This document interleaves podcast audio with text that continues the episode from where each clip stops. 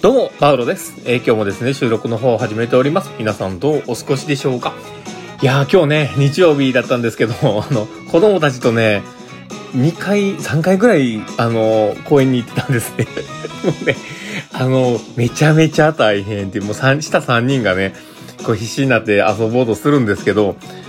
もうね、もうね、アラフォーの体にはきついっていう。もう、アラフォーでもうね、40超えたからね、だから余計しんどいんですけど、もう大変。で、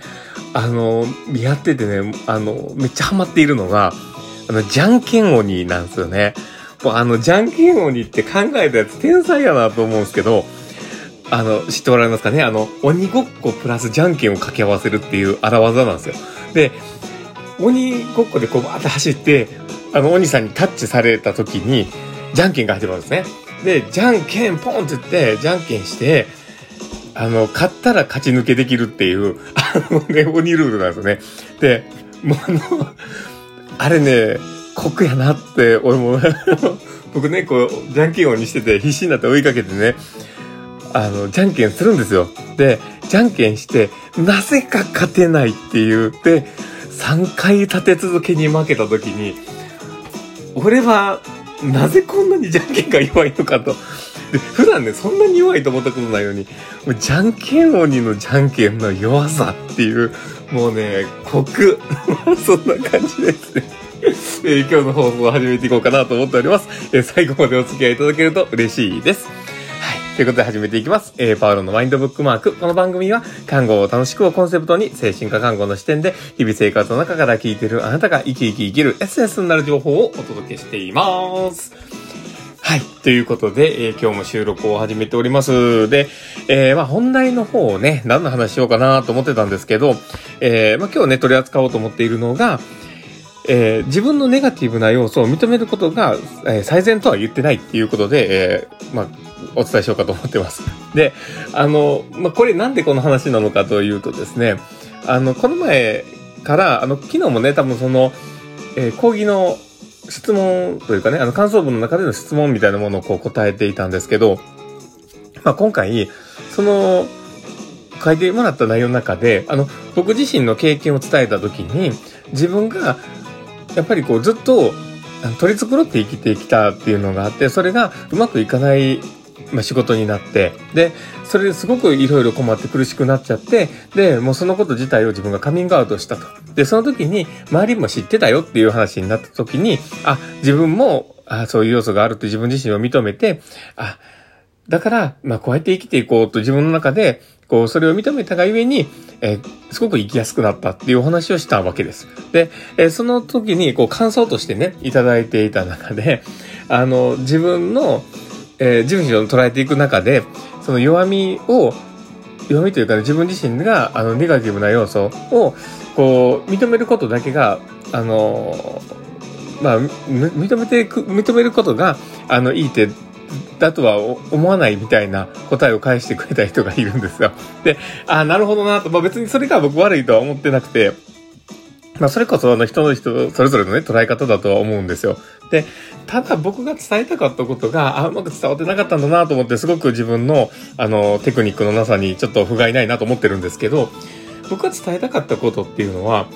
あくまで自分の経験のとこから、えー自分自身は、この今の生きにくさがそこのズレに存在してて、えそれを僕が認めることで自分自身が楽になったっていうことを伝えたかっただけだったんですよね。で、で、その自分自身のこう弱み、強み、まあいろんな自分の要素を知るってことが大事だよっていう話だったんですけど、ただ、あの、一部の方のメッセージの捉え方として、えそうやって自分自身を認めていくことが、あの、回復につながっていくような、えそこだけをこう、それしかないみたいな選択肢でね、こう考えてる人が いる、受け取ったりとかいるんだなと思って、あ、申し訳ないなと思っているんです。で、あの別に僕はそのネガティブな要素自体を取り繕うこと自体を僕はダメだと思ってなくてですね。で、別にそれで取り繕えて、なんとか自分自身が、えー、演じて、それで、えー、自分自身、本来の自分とはまずかけ離れた自分自身でも、それでちゃんとやっていけて、あ、僕はこういう風に生きていくんだって思えたら、もうそれで十分だと僕は思うんですよ。だから別にそれ自体をダメだとは言っているわけではなくて、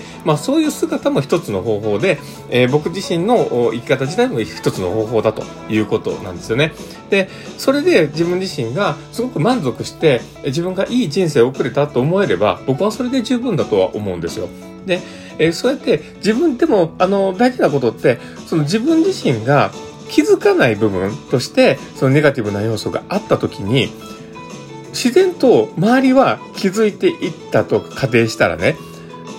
そこって自分だけが知らないっていうふうに認知できないものとして存在していたら、やっぱり周りとのズレがあった時に、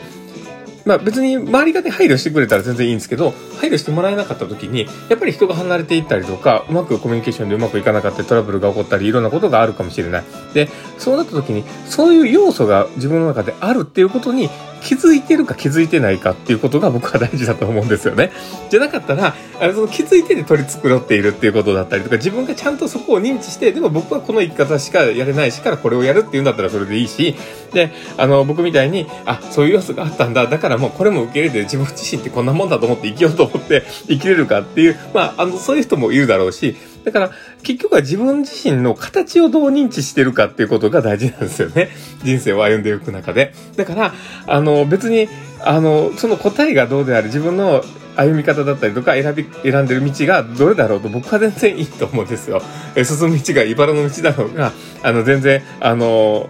ね、なんだろうと別にいいと思うんです。まあどこに行ったって茨の道かもしれないってけど別にどこだっていいんです。で、ただでもそうやって、え自分自身をちゃんと認知する、自分自身の形をしっかり把握するっていうことで、